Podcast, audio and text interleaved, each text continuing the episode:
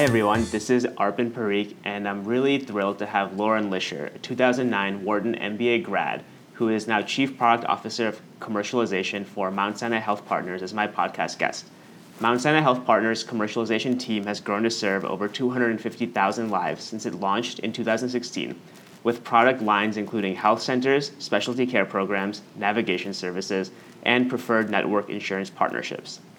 Prior to joining Mount Sinai, Lauren held leadership roles, including co founder, at a number of healthcare technology firms focused on improving experiences for patients, clinicians, and health systems. So, first of all, thanks again, Lauren, for agreeing to come onto the podcast. We're really excited. Thanks for having me. For sure. So, to kick things off, can you give us a brief summary of your career path, both before and after Wharton, and how you got here to Mount Sinai? Sure. So I started my career off at the advisory board. Um, so it was coming out of undergrad, interested in going into consulting, actually through someone who ended up being a Wharton alum, um, got connected to the advisory board and started falling in love with healthcare, um, sort of growth stage companies there. I took a brief hiatus um, from healthcare uh, and worked at a small consulting company since I was always interested in startups uh, that was actually focused on mutual fund companies, uh, which made me realize that they're important, but not my life passion. So that was a lot of what drove me back to Wharton. Actually, was to transition back into healthcare and ultimately um, a classic recovering consultant, I would say, going from strategy to more execution orientation. So I ended up spending uh, post Wharton uh, about five years at McKesson. So while I was at Wharton, I got really interested in healthcare technology. Um, so this was, you know, basically 10 years ago, coming out of school around the Affordable Care Act time. Um, a lot of really interesting things going on, or a lot of speculation around what would be the future of healthcare and um, all the payer and provider convergence was really just starting. Um, so also got really interested in data and analytics and how the and the payer provider convergence coming together. Um, started uh, part of my path around doing some startups with large organizations. So while at McKesson, started the CommonWell Health Alliance, which basically got most of the large EMR vendors to agree to share patient data um, and transcend you know, any particular EMR system.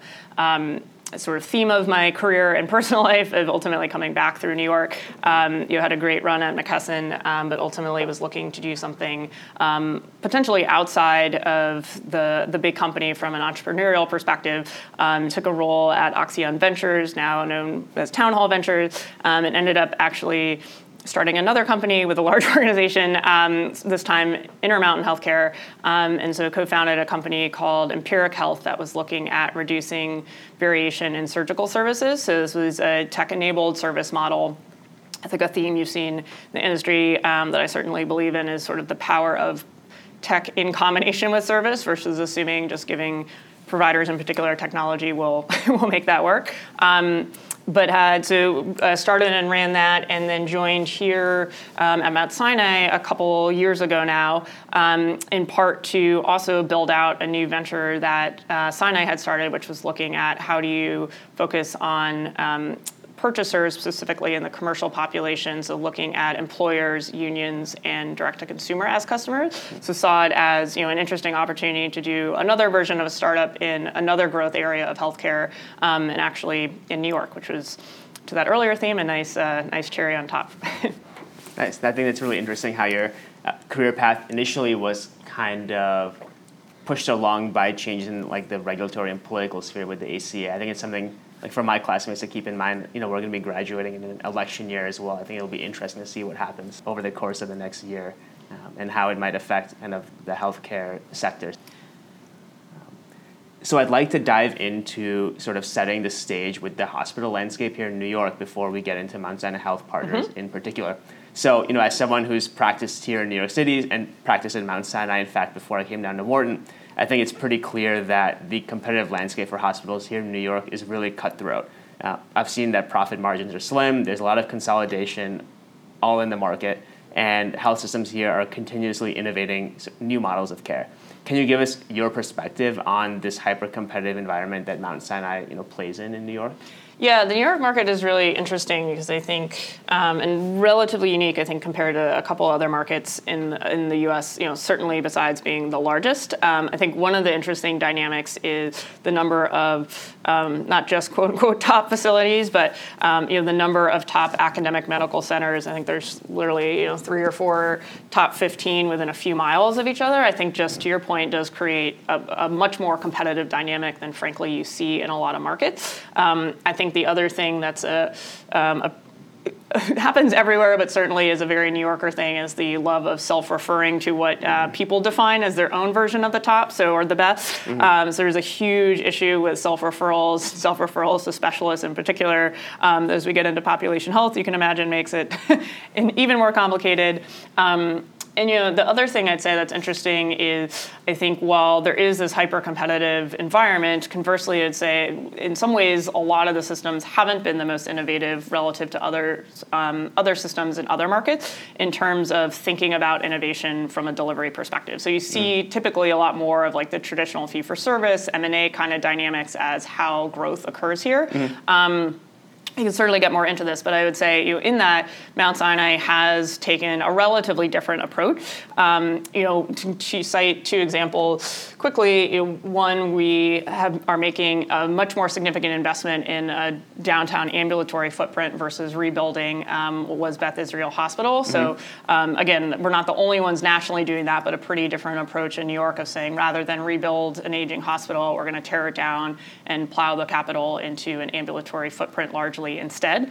Um, the second piece of it that gets a little into the pop health approach, which isn't really where most other academic medical centers in New York in particular have gone. Um, we started about four years ago running a national ad campaign that said, you know, if our beds are filled, we failed. Um, so pretty provocative for a, mm-hmm. a, a health system, and you know, we have 6,000 providers, but you know now eight different hospitals to say, you know, put a stake in the ground and say we're really taking um, a pretty proactive um, and significant investment in actually changing the way care is delivered. Mm-hmm. Um, so I think you know the New York market in general there's some interesting wonky dynamics, um, relatively conservative um, with Mount Sinai and a couple others, I think, leading the charge of trying to do things differently, mm-hmm. you know, e- even with some of those challenges that New York and the population provide. Yeah, I've definitely seen that self-referral theme play out in New York City, and particularly in behavioral health and psychiatry. I think that tends yeah. to happen quite a bit.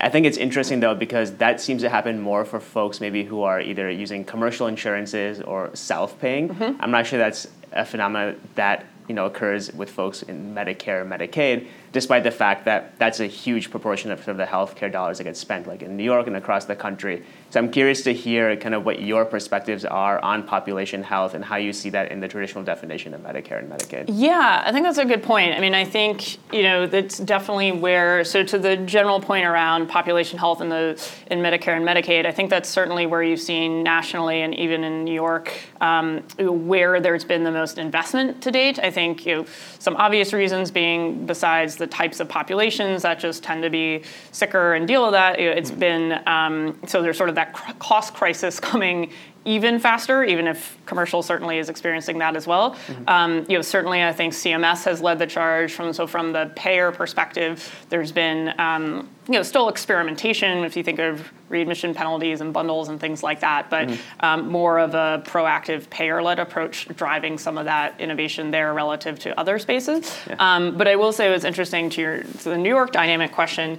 Um, we've even seen that within our population health group. At large, you know, we cover several hundred thousand lives across uh, both commercial risk-based deals as well as Medicare and Medicaid, and that self-referral problem actually transcends any of those particular populations. Um, obviously, I agree it's probably even more acute, um, no pun intended, in some of the uh, commercial population. But I think that is so endemic into that competitive environment.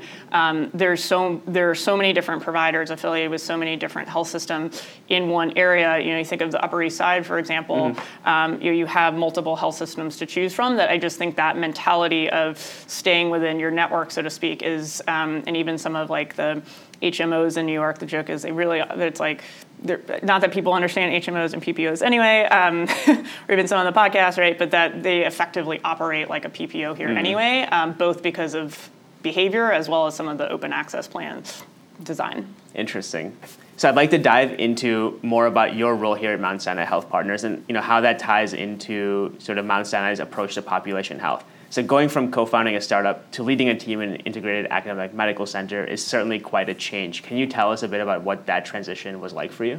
Yeah, it's been interesting, um, but maybe not as um, scary as I feared in some ways. Mm-hmm. Um, so, you know, in some ways, this is really my, or it's definitely my third startup, and really the third startup that's probably more similar and different in that way in terms of starting something with a large organization um, pretty heavily involved. So that was you know, CommonWell at Relay Health with inside McKesson. Um, even as we were starting Empiric Health, Intermountain Healthcare was very heavily involved. Um, so in many ways, I would say this has felt more similar than different in terms of even though um, you know, I would wake up the month before I took this job in the middle of the night fearing if I was getting too close to the sun by actually having spent, you know, 15 years around health systems and actually going inside of one. Mm-hmm. Um, you know, I'd say largely that's been more more fear-based than the reality. Mm-hmm. Um, in part, I'd say, uh, you know, I think especially in academic medical centers, there is that understanding of research and innovation and really the investment in that. Um, so certainly, you know, with all due respect to medical research, it's different than business, different pace, um, different expectations. Um, so I won't say it's it hasn't been without its challenges to do here. Mm-hmm. Um, you know, if you had to start a business, I wouldn't necessarily say just start any business inside health system, um, but I think it's been certainly better than I feared. And I think as we can get into, you know, some of what we're doing is differentiated by the fact that it has deep connectivity to a health system. Yeah. So I think when you have those moments of inertia or um, you know feeling like you're trying to move a, a giant ship with your bare hands, um, those moments can help you get through that um, and can pull on some of those experiences and successes. I think of doing it with large organizations before yeah. Um, that somehow or sometimes can help um, get over those day-to-day headaches. yeah. So as the chief product officer uh, for this division, can you tell us a bit about some of the products that you oversee and how you would characterize sort of your functional role? Yeah, so product for us is probably um, what I like to think of as maybe what should be the traditional definition of product, even though the term gets used uh, loosely to mean many different things. Yes. Um, so by that I mean, you know, product for us is really looking at what our customer needs are. So in this case, our customers are employers, um, consumers, or in, uh, unions, and so and the individuals across all three of those, of course. Mm-hmm. Um, so a lot of what my team does is you know, look at our customer needs, look at the market, figure out how can we win in that market, um, what's our strategy to enter that. So whether that's you know the build by partner type of analysis, mm-hmm. and then really take something from strategy through to execution. So we have um, other parts of our um, team that focus on the day-to-day operations and the customer pieces. Um, so of course, product development is also a, an iterative process of working and getting feedback and evolving our product offering. Mm-hmm. Um, but really, my team's the one tasked with sort of figuring out what we're going to do, manage the P&L, and take it from strategy to execution. Yeah, so that's really great. So you not only get to work on the strategy, but also get to sort of operationalize and implement things, and then see how they play out. Exactly. Yeah. Yeah, yeah I'm biased, but I think it's fine. nice. Yeah. So maybe diving a little bit further into some of those products mm-hmm. and some of the customers that you serve. One of those that you know we've certainly seen come on really strong in the New York City market in particular are sort of on-site health centers mm-hmm. at employers' locations. Uh, for example, the partnership Mount Sinai has with Credit Suisse, or even a shared direct-to-consumer component. So, for example, some of the work that Mount Sinai is doing with Hudson Yards. Can you tell us a little bit about how employers are thinking about you know gaining value from working either directly with clinicians in a health system or sort of directly contracting in partnership with their insurance plans? Yeah, so one of our product lines um, is focused on health centers, and as you mentioned, we have really two models um, and sort of two versions of models you'll see in the market here and otherwise. One is kind of the traditional model that's been more on site for large employers and dedicated, so Credit Suisse um, is an example of that. Um, and then we also run um, near site centers, um, Hudson Yards included, that has a membership based model mm-hmm. that also actually will have a consumer element but is really shared in that sense across multiple employers employers. Um, I think a lot of the you know, slightly different maybe motivations in each model depending on employer side, but I think historically where a lot of um, companies, especially in New York, have seen the value is um, twofold. One is you know a bit of an amenity of how do we provide um, more things on site or near site as a benefit um, or as part of a broader benefits package to our employees. Sure. But I think you know certainly a realization in that that um, especially with some types of firms in New York that time is money. So I think mm-hmm. there's lots of studies um, you know across on-site health in, in general that the faster you can get people back to work the more you can keep them healthy the easier it is to get access mm-hmm. um, that's a benefit um, as well um, i think part of the interest that started to grow and you're sort of seeing a second wave of buying in the space in general um, is is an evolution from saying okay just having you know the you know, the historical version of on-site health was having a nurse downstairs and thinking about how do you really take that beyond and sort of start to solve other pain points that are coming up, especially around cost. Yeah. Um, so one of the big things that I think has really started to resonate with employers here and why we're getting um, an increasing amount of interest in Mount Sinai as a partner is a bit of that and. So thinking mm. about you know how do you provide this as an amenity? How do you provide this um, with a broader breadth and depth of service than you typically see in on-site providers? So we're mm. Bring on you know select specialty care and things like that that are really hard for um, certain vendors to do on their own. Mm-hmm um, and do it at a, at a price point or do it in network. So that's a huge sort of everybody wins type of thing. That's yeah. another thing I really like about what we're doing. That it's just it's not only the right thing, but it's thinking about how is this the right thing for everyone. Yeah. Um, so trying to do it, you know, in network. Trying to think about how do you maintain that high service level and a tech-enabled service level, but actually think about integrating that into your holistic care experience so that it's not just a siloed experience you get you know, when you're at your office, but we can actually cover you where you live and work and your family as well. Interesting. So a couple of follow-up questions that came to mind for me uh, on that you spoke a little bit about bringing some specialty care uh, mm-hmm. to employer sites as well, particularly some that might have been more difficult to access. Can you speak a little bit about like which ones either employers are asking for or you're finding can bring a lot of value for employers? Yeah, so I think uh, certainly physical therapy has been one traditionally. So I think you know transcending different populations we serve, musculoskeletal spend overall is you know I think about 15 to 20 percent of a lot of employer spends, which is mind-boggling mm-hmm. um, to think about. So that's certainly one one area um, that I think is, continues to be a need, if more traditional. Certainly, behavioral health, I would say, is probably the number one area um, that we get asked about. Okay.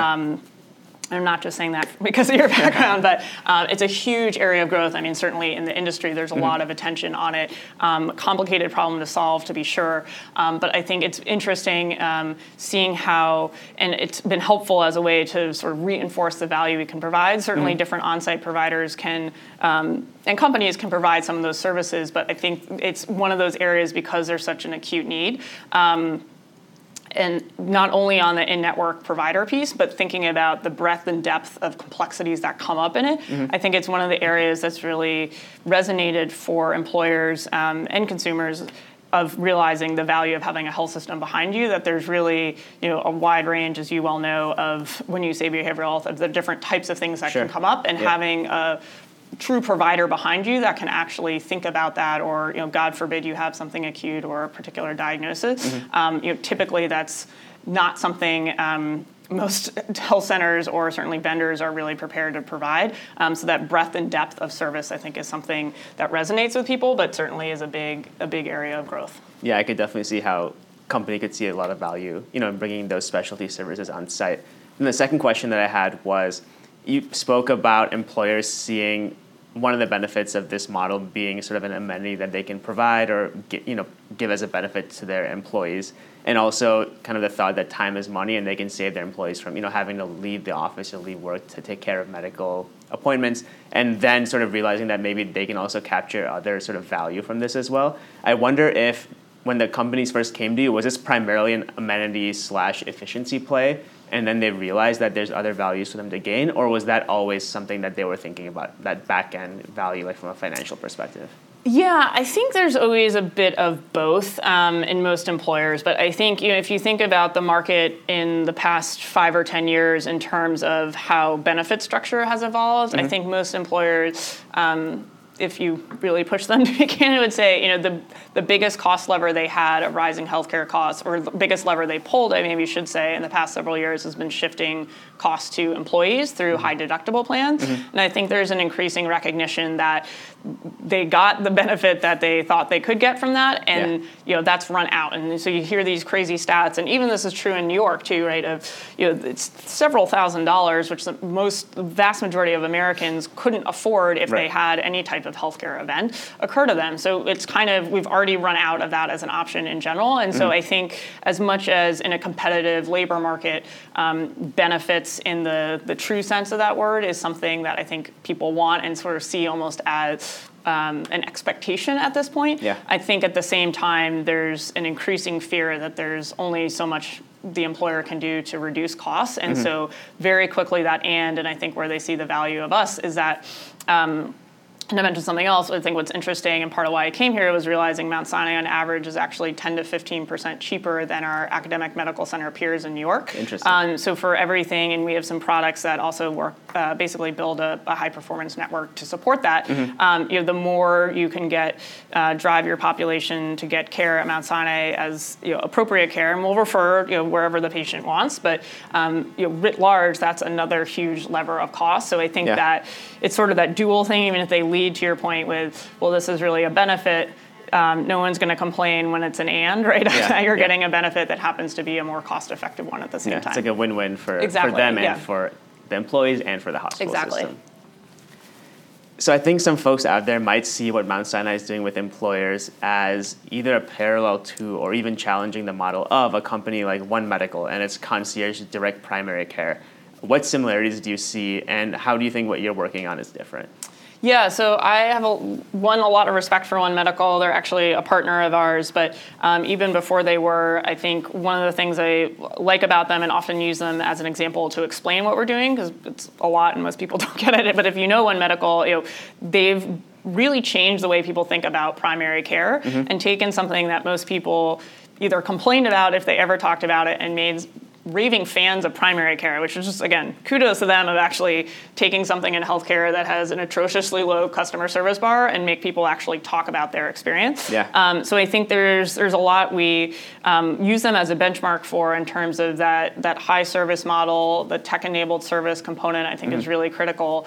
Um, I think you know part of why they partnered with us as a health system in general, um, and where I think we and I actually explain sometimes our um, essential membership level at Hudson Yards as One Medical Plus is you know thinking about the breadth and depth of what we can provide. So some of that's you know in some of the different specialty care, um, and some of that's around um, we're actually building out, as you mentioned, kind of more of a navigation service to really support patients. I think a lot of these companies, One Medical included. You know, that ultimately end up feeling like a more siloed experience at Sure. the end of the day. Um, and that can be great if you can kind of stay in that silo, but everyone kind of struggles to connect into the broader healthcare system writ large when those needs come up. Yeah. Um, and so that does happen, right? Our goal is certainly to prevent that from happening as much as possible, but I think that's a lot of the power of having that connectivity to the system in general is Yeah. that when you have those those you know moments where you really feel helpless, how do you have someone who can continue to provide um, that frictionless, seamless customer experience? So that's a lot of what we're really trying to build out is take One Medical as an example of you know looking at all these companies that have started around health systems and the incumbents because they've really failed people, um, and sort of say, well, what if we could do that and sort of replicate some of that service, some of that technology, and still connect you into the broader care system? I think that's um, you know really powerful um, and certainly a differentiator at the end of the day. Yeah, I think yeah, that makes sense. It seems like maybe One Medical in partnering with Mount Sinai was sort of trying to solve the reverse problem of starting as a smaller sort of primary care focused company and then trying to add on some of that network and the breadth. And Mount Sinai sort of starting from that position and able to kind of provide that from the get go. Yep. Yeah. Um, so thinking about scale and population health in particular, do you think that a population health play like Mount Sinai makes sense? And I guess the way I'm approaching this is, you know, Mount Sinai is one health system that primarily operates in one market, although there are, you know, some sites in, in other states like Florida. Um, what magnitude impact do you think the work that you, and your team are doing here can have on the national healthcare scene? Yeah, it's a great question because I think in many ways, you know, our greatest strength of being able to cover a lot of the New York area is obviously ultimately one of our weaknesses when you start to think nationally. So um, the first thing I'd say is, you know, we certainly are very conscious of that from the get-go. That part of what we want to do is sort of prove this model here, and then as we and our customers are already asking us to go into different states, you know, think of how do we partner with other like-minded, high-value health systems um, in other markets. This is not, you know, Mount Sinai trying to take over the world um, or certainly the nation. It's thinking about how do we use this as a model model and then bring that model um, through partnerships to to other areas mm-hmm. um, and using other local health systems, I think, as the model. Um, so I think that's definitely part of it. And then certainly here, you know, that even applies of thinking about how do we partner with other like-minded, whether it's other companies mm-hmm. or um, other health systems in the area, so that we can really provide good regional coverage. Yeah. Um, so I think it's it's definitely something that's a balancing act, but sort of the first things first of yeah. let's figure it out how we do it here, um, and then bring that elsewhere um, through you know different types of partnerships. Yeah, I think that uh, that sounds about right, especially given the fact that New York City is such a large healthcare market and such a diverse population. It seems like if you can you know get something to work here, it would probably be easier to translate to, to other parts of the country. Yeah. yeah. So thinking about measuring outcomes in terms of population health, you know, I think a large part of population health is delivering high quality care while reducing costs. And demonstrating both of those value propositions requires a lot of data, which is something I, I know you spent a lot of your early career in. Um, how does Mount Sinai Health Partners approach sort of collecting, analyzing, and reporting out metrics that both validate the care model externally, but can also be used to drive improvement internally?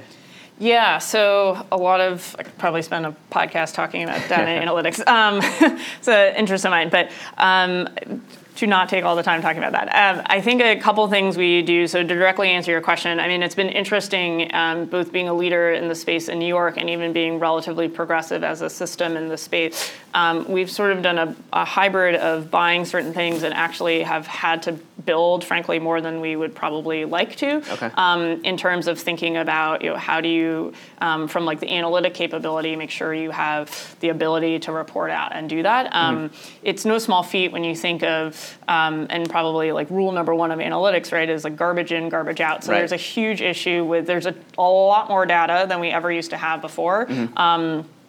But it's still not necessarily easy to get or codify. Um, we are not alone, like many health systems, where we are on the journey towards um, largely moving towards Epic. So there's a lot of um, for lack of a better word, I say probably candidly distraction of IT resources almost okay. on um, that I think is systemic in a lot of the industry. That a lot of health systems are you know, really focused on trying to get, for better or for worse, like on more of the Epic system. Mm-hmm. Um, that takes a lot of time and sort of, but it sort of absorbs a mind share, if you will. Yeah. Um, and even still, you know, just being on one system um, doesn't necessarily give you great interoperability or data access. So yeah. um, I think you know, to, to, answer that question in a general sense, I think there's a lot of challenges on it. We've invested quite heavily in uh, resources and technology to support it. Okay. Um, and then even when you have all that, you know, to the broader question of like how do you really track the, the, value of population health, it's a challenge. You know, whether you have the dynamics of people going in and out of your network and not necessarily being able to control them. Mm-hmm. Um, some of the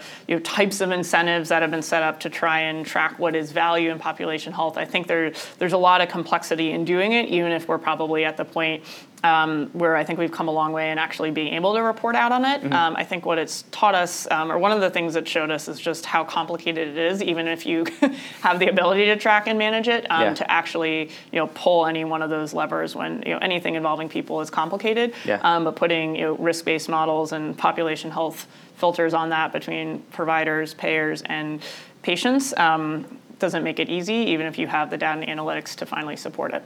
Yeah. So I think that's actually a challenge that a lot of companies in this space are facing is how do we look at the data we have, determine the value, and then use that, you know, when we're thinking about winning contracts with uh, employers, with unions, or even uh, with other plans in terms of delivering high quality care that, you know, is more affordable and reduces costs for the system overall. And I think getting to that point, I wonder if you can pick out like the one or two most pressing needs that you face in your day-to-day work when it comes to working with data, either gathering it, uh, analyzing it, or you know doing other types of back-end analytics on it.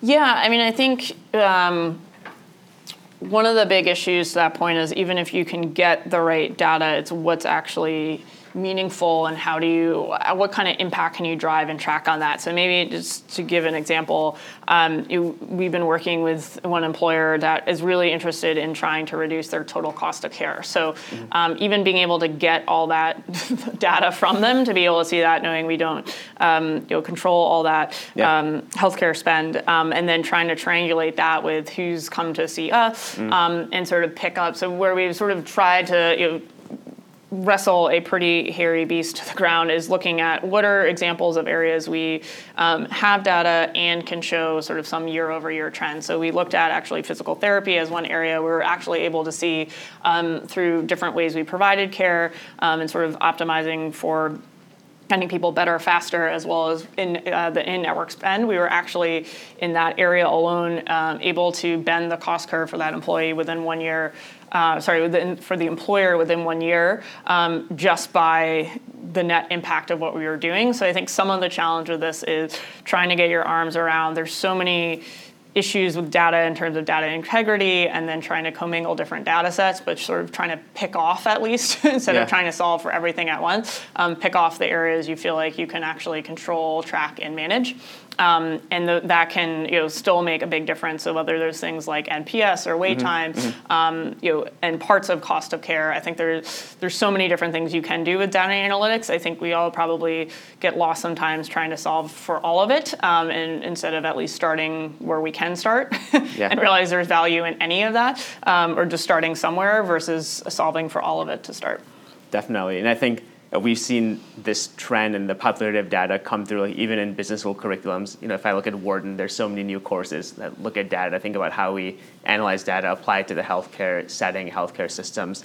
So i wonder thinking about mbas in general uh, can you tell us a little bit about you know what roles you see potentially coming down the pipeline as mount sinai health partners continues to grow from an mba standpoint yeah, so I think um, as a general plug, I think healthcare needs needs more smart people. Um, it's a sort of masochistic industry to work in, as you know all too well. But um, I think it is, you know, if you think about things to spend a career on, it's sort of and the impact you can have. Um, I think there's someone else to, to, borrow a quote, but that had said, you know, if you can spend a life like making healthcare suck a little less, it's probably a life well lived. Um, so I think in that regard, you know, some of the things we're doing here are are really interesting and have really interesting market impact. So if you think of you know a lot of startups out there, um, to give a plug for thinking about health systems as well, and I can certainly get into specific roles, but the value of working in a health system that's certainly not, you know, on the surface, the sexy things that everyone talks about, but mm-hmm. the, the size and scale of impact in a market of this, you know, as we talked about, we cover several hundred thousand lives. You know, most startups will never in combination kind of touch that kind of impact. So yeah um, you know, you might not get that two percent growth impact can be really significant, you know, versus the twenty percent stuff that kind of get certain attention. So mm-hmm. I bring that up in terms of the types of roles because I think some of it's uh, a personality thing of sort of in healthcare in general of sort of seeing the long term value more than you're going to get the quick win effect. Yeah. Um, and certainly that's true inside a health system. But I think in terms of the the types of roles for MBAs, you know, certainly um, my team um, has some and we'll continue to hire some on product. Um, we just hired someone um, on our ops team. You know, I think there's a lot of great leadership roles here too, as we're effectively a growth company inside mm-hmm. the system. Um, and then certainly from a broader system perspective, I think there's a lot of different work. Um, a need for you know, people with a strategic mentality who can also take stuff from strategy to execution. So really yeah. leveraging that full spectrum of the MBA mm-hmm. um, more than any particular area. I think there's a lot of there's a lot more opportunity and need for that skill set um, than maybe even you know specific tracks and programs. That's awesome to hear, and I'm sure a lot of folks in our audience will be really interested to kind of explore some of those opportunities more. Do you have a sense of you know who might be the best person for them to contact, or what might be the best way for them to get more information on you know roles that might be available? In the health system in general, or more specifically with uh, the health partners? Yeah, so I'm certainly happy as an alum to be a channel for that. Um, okay maybe a setup question, but I'll, I'll take it. um, you know, in, in, that sense, you know, certainly our team in startup mode is is a little bit more in, in just in time kind of hiring sure. than um, you know hiring 50 people a year in advance. Um, but we are constantly growing, so things constantly come up um, here, and we'll continue to. Um, and likewise, you know, in some areas of population health, and our um, strategy and ops team over there is growing. So I think there's a lot of areas. You know, if people have specific areas of interest, happy to connect them or figure out who the right person is, or um, you know, knowing a lot of MBAs appropriately have that what what should I be when I grow up kind of conversation. The answer is you may never never figure out, but um, you know, I think a lot of interesting things here to help sort of build out that um, experience kit that I think is you know, whatever you end up doing. Um, part of the value I've found, even having spent a lot of time working around health systems, is there is still even something different of actually getting more inside where healthcare is delivered. Everything ultimately kind of comes together in the provider world. So I yeah. think no matter what you end up doing, it's a really interesting um, experience to to see hands on. Yeah, I think as one of our professors would say, it's there's a lot of value to being in this stuff as opposed to being you know, around the stuff. Yeah, yeah, for sure. Um, and then thinking about some of our MD MBA colleagues, you know, who will be graduating from medical school as they graduate from business school and then going on to potentially having careers in the clinical world. Can you give us a bit of a sense of what it's like for a clinician who practices in an integrated population health minded practice like the ones that Mount Sinai Health Partners helps to set up? Yeah, I think I would be much more excited to be an MD MBA now than maybe 10, 20 years ago mm-hmm. um, in, in a couple ways. I mean, I do think, um, besides the fact maybe you can get your education paid for now, which is pretty nice depending yeah. on where you go. Never um, the, you know, the, there really does feel like a shift that's occurring in appreciating um, how to make population health feasible for providers. So I think that's something that's probably been not necessarily undervalued, but sort of underappreciated the burden it typically puts on providers mm-hmm. in when you're kind of trying to live with a foot in sort of the proverbial both canoes, right? So you probably yeah. saw this too. If you're really still in a fee-for-service world and how the provider experiences population health is effectively they get, you know, 50 different quality metrics that they're supposed to report on, and mm. um, I don't think anyone would say that's really what population health is. Um, but it's been an incredible burden on the providers, sort of feel like. Um, that's what their value is basically based off of. Yeah. Um, knowing that you know clinical care is obviously much broader than that. So I would be excited to graduate now because I think it's still evolving, but I think there are increasing, including here, uh, places you can go to work where your your actual p- payment structure really mimics the value system that we're trying to create. That's mm pretty different than the traditional provider fee for service mentality that I think. Um, to be blunt, has perpetuated a lot of bad behavior um, because it creates the incentive of bad behavior. So right. I think you know finding those places that do a different compensation model than maybe culturally providers have traditionally gravitated towards, but think about things like salary and bonus versus RVUs and things like that. Um, you know, there's much more to it in terms of how do you actually drive value and lower total cost of care. But I think even things like that that just orient people um, and their own incentive structure to think differently, I think really help. And I don't think those structures have really existed up until relatively recently. So I think it's a great time to consider that um, because I think whether it's social determinants of health or you know how providers are paid, I think there's increasing appreciation that those are really important to actually um, create the kind of impact we all want. Yeah, so I'm, I'm sure that this is something that is top of mind for you know all of our MD MBAs, and I think that as they look to residency and think about where they want to go, I have no doubt that this is something that's now sort of in their thought process. And I can tell you that it was not for me when I was applying yeah. to residency six or seven years ago. I think that's a really great shift that's happened uh, in medicine in general. Yeah. Um, so, as someone in the Wharton community who's been a really trusted advisor for many, many students, like both informally as an alum and also formally through the healthcare management program, sort of mentoring network, can you give us some of your sort of pearls or advice for folks who are current MBA students at Wharton specifically? Uh, sure. Um, I mean, I think one I would say is, um, which was maybe apropos of the time of year, um, especially for people in your class of second year, um, which is probably the eye roll thing, but always a good thing to be reminded of, is sort of try and stay true to what you think you want to do versus mm-hmm. what all your peers are doing. Um, meaning, it, to use a good example and not knocking consulting, right? I think it's very easy to get swept up into certain things um, because everyone else around you is doing it, um, and that yeah. may make sense for you. But I think the the tried and true advice of like stay true to yourself um, is never more poignant than when you're a second year MBA. Mm-hmm. Um, so I think that's that's one thing I try and remind people um, in general is that, and I think the second piece of that is sort of trying to do your research to really understand what different jobs and career paths actually involve. I think there's certain things that certainly sound appealing and maybe at um, you know a more senior level are what you think those jobs are, Yeah. um, but sort of understand, especially as you're looking at jobs right out of school,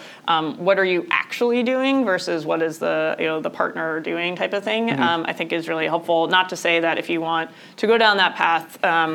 You know, to not think five or ten years ahead of where you want to go. I think that's always good advice. Um, but realize there are different ways to get there. Um, so don't, you know, I think that's probably the last piece of, which all sounds like generic advice, uh, but is you know think about.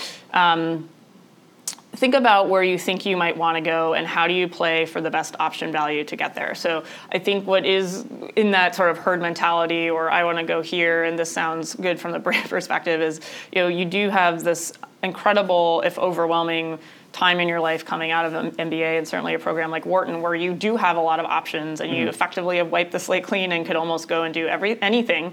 Um, that's really exciting and can be overwhelming. Um, so it's rather than necessarily, you know, definitely think about the path you might want to go down, but think about a role and a, that can give you lots of option value from a career perspective, um, so that you, know, if you think you know what you want to do and sort of track yourself. By all means, sort of try that out. If otherwise, you're doing something that continues to build a broad skill set will never hurt your career. I think those are really valuable insights, and like you said, particularly relevant. You know, for second years who are now starting to think about what life after school will look like. It's been really great chatting with you for the last uh, 45 minutes or so. I'm really excited that we were able to talk about the really exciting work that you know you're doing and that Mount Sinai is doing, sort of here in the New York um, healthcare space. Before we wrap up, are there any other sort of final thoughts that you'd like you know to talk about with our audience?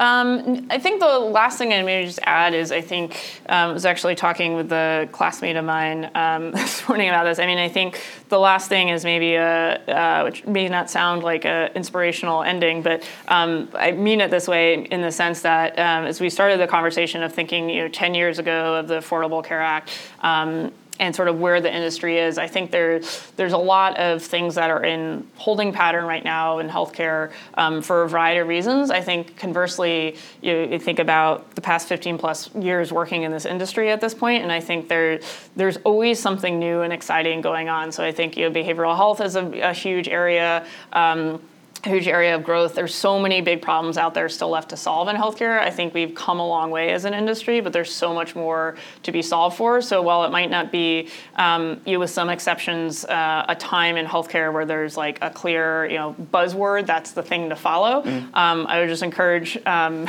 everyone, even at any point in the career, to kind of think about all the different things that are still happening, and even in areas that might not be as um, top of mind or sort of the buzzword of the moment, how much growth opportunity is still available, and sort of pick an area of passion and um, just get after it because there's plenty of work to be done um, in pretty much any area you could think of in healthcare.